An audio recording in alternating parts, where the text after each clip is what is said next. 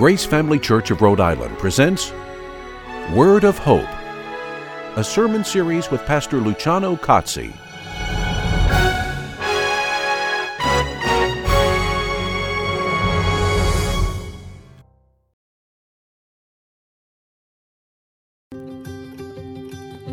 Sunday changes everything. The stone has been rolled away. The women have received a message. The soldiers have retreated in fear. The disciples have run to the tomb. Sunday changes everything. Doubts are put in their place. Miracles are performed. The disciples eat breakfast made by the king. Jesus is on the loose. And because Jesus is on the loose, death is conquered. Funeral clothes are cast aside. Light shines forth from the tomb. Hope crushes fear. Faith conquers doubt. Belief moves mountains. Relationship consumes religion. God's love wins.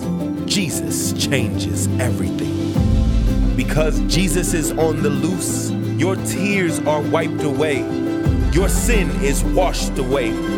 Your life will never be the same. Jesus changes everything.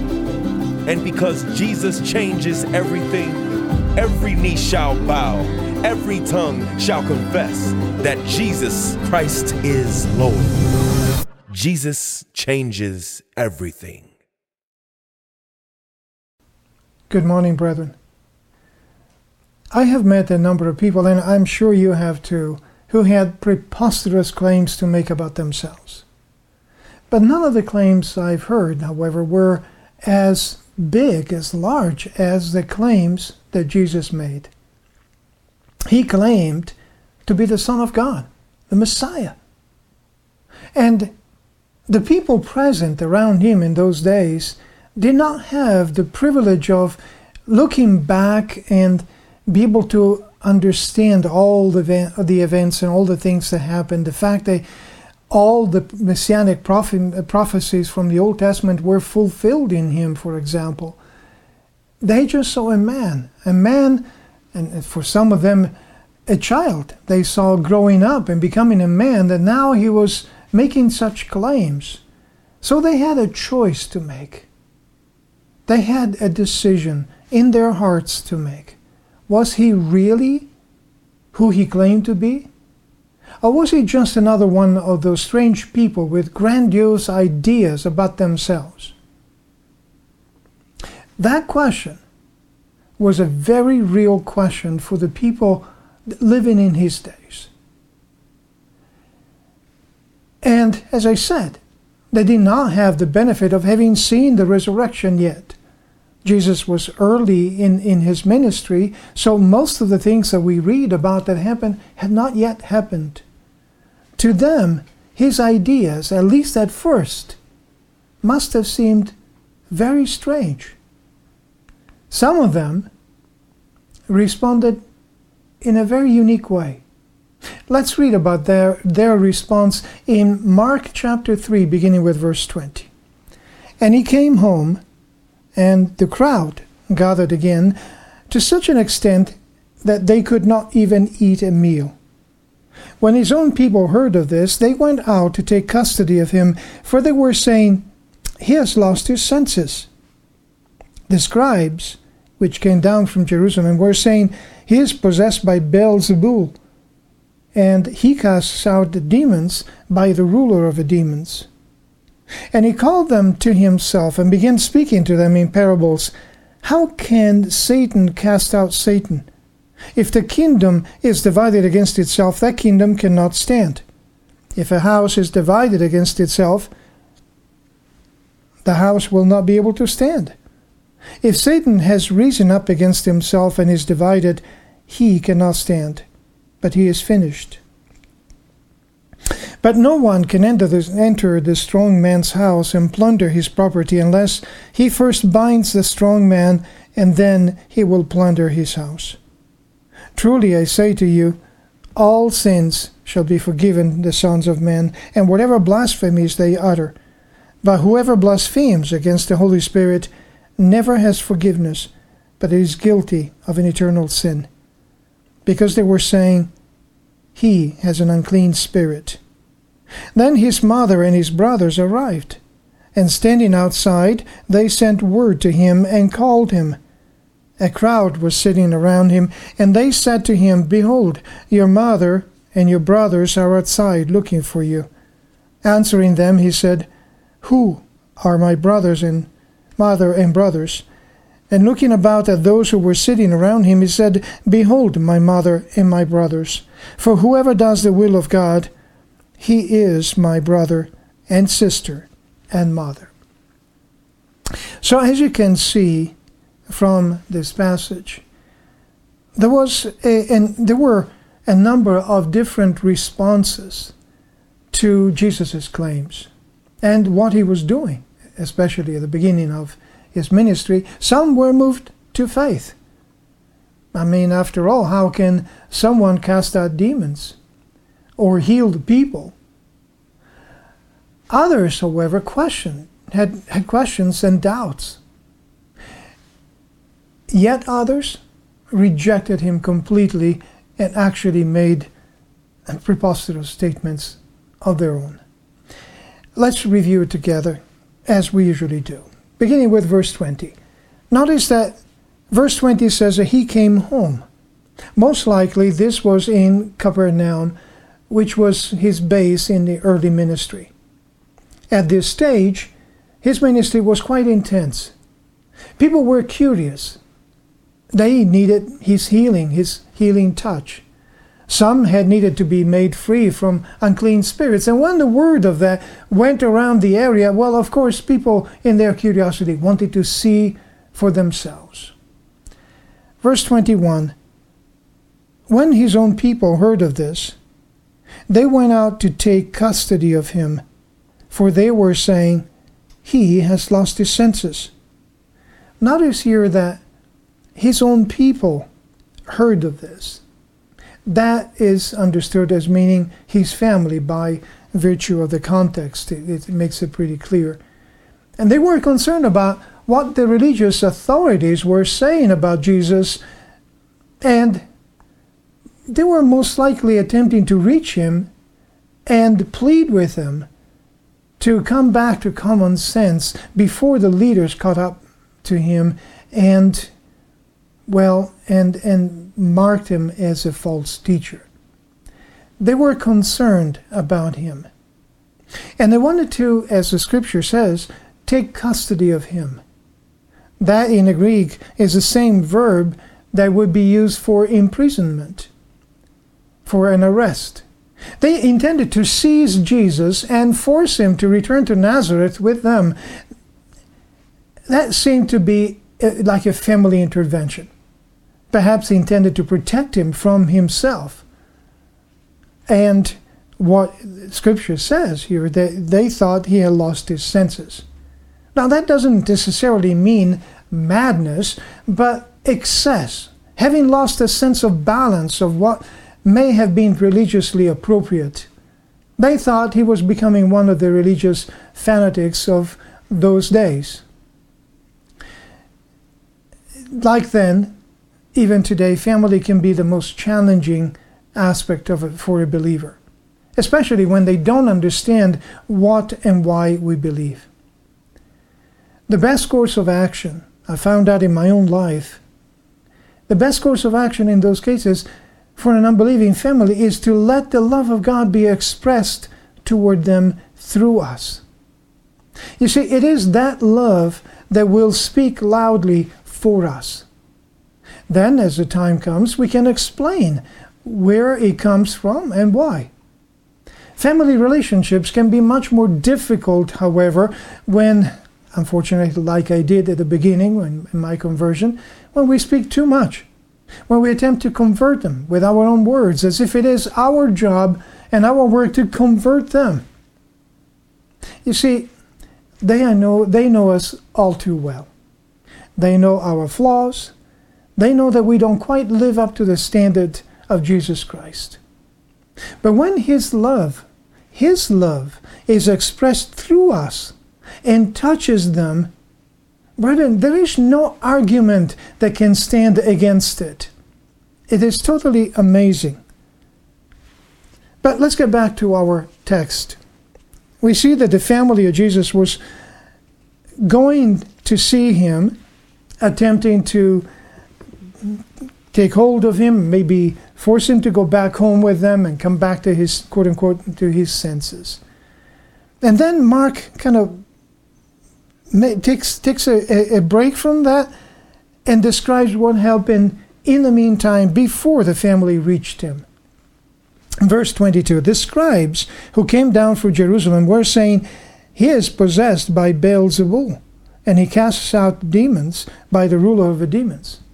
Now, Beelzebul is another name for Satan, who is the ruler of the demons, as verse 22 says. Now, often the accusations that are raised against God and those who believe in God are unreasonable. Sometimes they're scary. But when confronted by that, we must stand firm in the truth and hold on to Him who is the truth, and that is Jesus Christ. Notice the way He responded to them in verses 23 to 26. And he called to them to himself and began speaking to them in parables. How can Satan cast out Satan? If a kingdom is divided against itself, that kingdom cannot stand. If a house is divided against itself, that house will not be able to stand. If Satan has risen up against himself and is divided, he cannot stand, but he is finished. How can Satan cast out Satan? You see, that first part of Jesus' answer pointed out quite clearly how illogical the accusation that was raised against him truly was. Because it assumed that Satan was acting against himself. This analogy actually pointed out that the opposite was true. Jesus made it pretty clear that Satan would not cast out Satan. Now, had Jesus stopped here, however, there would be several questions remaining. remaining. How, for example, was Jesus actually the Messiah? Would he truly defeat Satan? Well, in reality, Satan's defeat had already begun. Jesus had resisted his temptations, and he was about to overcome the ultimate weapon of Satan, death itself. But Jesus continued and explained in, in terms in parable terms how he was going to ultimately defeat Satan. we find it in verse 27. But no one can enter the strong man's house and plunder his property unless he first binds the strong man, and then he, he will plunder his house. Now that is sounds a little cryptic at first, but if we understand that the strong man is Satan, and the strong man's house is a realm of sin, sickness, the demonic activity, death, and the strong man's possession being people enslaved by sin, sickness, or demonic activity. We find here that Jesus was talking about himself entering into the strong man's um, dwelling or the house to take his possessions. This is not promoting stealing, of course. It's just an, an, an analogy, a, a, an example that Jesus used to show that he would first need to overcome the strong man. He said, unless none of that is possible unless he first binds a strong man. Satan may be strong, but the point here is that Jesus is much, much stronger. And he had indeed overcome Satan. And eventually, in due course, will be, would be bounding Satan forever, having redeemed all of us from his grip, from his grip and from his control. Let's go to verses 28 and 30. Truly I say to you, all sins shall be forgiven the sons of men, and whatever blasphemies they utter. But whoever blasphemes against the Holy Spirit never has forgiveness, but is guilty of an eternal sin, because they were saying, He has an unclean spirit. Now, Jesus here issued a very strong warning. he said all sins will be forgiven. And so he confirmed the grace of God and his willingness to forgive us all, with one exception the blasphemy against the Holy Spirit. And perhaps more than many other passages, this passage has been, this statement, I meant, is being debated and has caused great concern in many people's lives. Blasphemy against the Holy Spirit. What does that mean? It, it simply means an attitude of defiant hostility against God. That hostility against God is manifest in the rejection of the work of the Holy Spirit, that the work that the Holy Spirit does in the, and through the Savior. In other words, it is a rejection of God's saving will and power. It is an enduring and willful unbelief. And obviously, with a consequent rejection of the only one, the only person who is our Savior. There's only one Savior, brethren. And if we reject that one Savior, there is no other Savior. And if we reject the work that the Holy Spirit is doing, drawing us to Jesus Christ, there is no other Messiah. Mark clarified that Jesus made this comment because they were saying that he had an unclean spirit. They were equating the work of a Savior to the work of a demon or Satan himself. One thing is also important to notice is that Jesus did not say that the teachers had already committed the unpardonable sin, but that they were in danger of that kind of rejection, the rejection of the only one who could save them from sin. Now, typically, people look at this passage, this statement, and become concerned about their own lives. And, and typically, the answer they, they receive is that if they are concerned or worried about having committed the unpardonable sin, that would be demonstration that they have not committed that sin. For they that they have not utterly rejected the Savior, because otherwise they would not be concerned about it at all. There is, however, another side to, to this, which most often it, it goes unnoticed. And, and that comes from the fact that this whole passage is not about us, it is about Jesus. This simply means that our attention should be directed to Jesus as Messiah rather than ourselves. And if we make this passage to be about us, then we will end up distorting, distorting its meaning, distorting what it says. Practically, this difference calls us to ask our questions in a different way. Normally, uh, typically, people worry about am I okay or am I safe? Have I stepped into that sin and therefore no longer safe? Compare that with a different approach. Have I rejected him who is the very source of my salvation? Have I offended Jesus, the Messiah, who has done so much for me? Notice the difference between the two. In the first, we are so concerned about ourselves and our well being. In the second, we are more concerned about who Jesus, the Messiah, is and how we respond to him.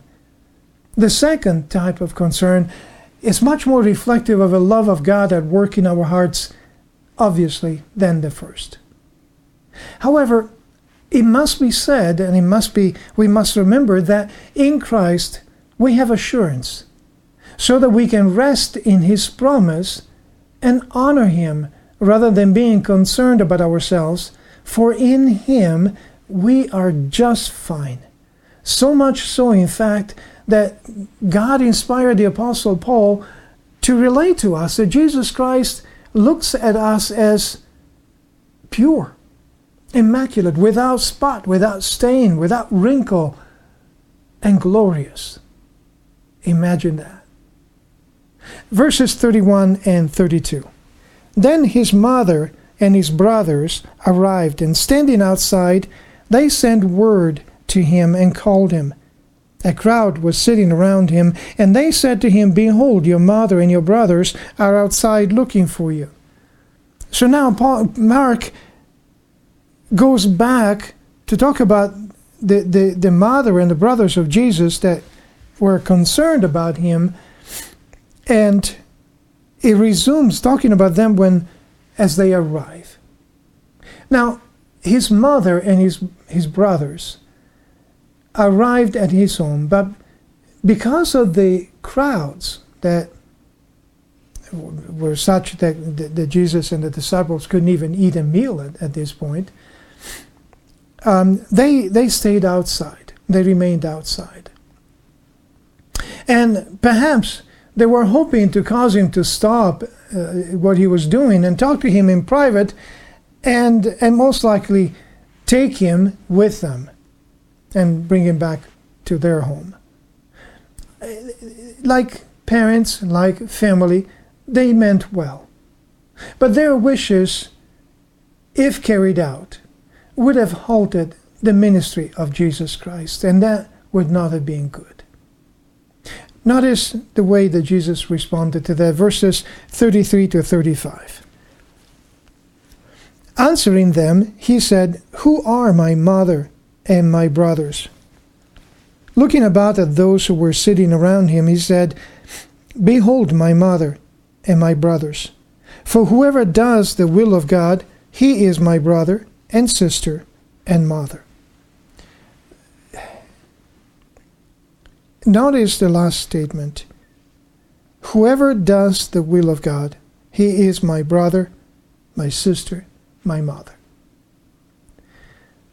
First of all, notice that it doesn't say whoever knows the will of God or whoever talks about the will of God, but whoever does the will of God, he's my brother and sister and mother. Another thing to notice that doesn't appear in the English is that in the Greek, brother, sister, and mother are written without the article. And in that language, that indicates an attribute, not a specific person. It's, in other words, it's a figurative use, not pointing to specific people. So he wasn't saying that he had rejected his physical family and replaced them with his disciples, but that his disciples would be part of God's family. Looking at that, it, it makes me wonder are we standing on the outside as well. You see, when we think about the church, we tend to look for fellowship that pleases us, a fellowship that keeps us interested. He looks at it differently. He wants us to reach out to those who are disabled and sick as well. In fact, he said that if we throw a feast like a wedding and we want to invite guests, to go out in the street and invite those who are poor, who are afflicted, who are disabled and, and, and sick, those who could, would never be invited by other people, we should. We want to associate with those who will promote our careers and our fame. What does Jesus want? He wants us to love the poor, those who are rejected, and the foreigners as well. Interesting.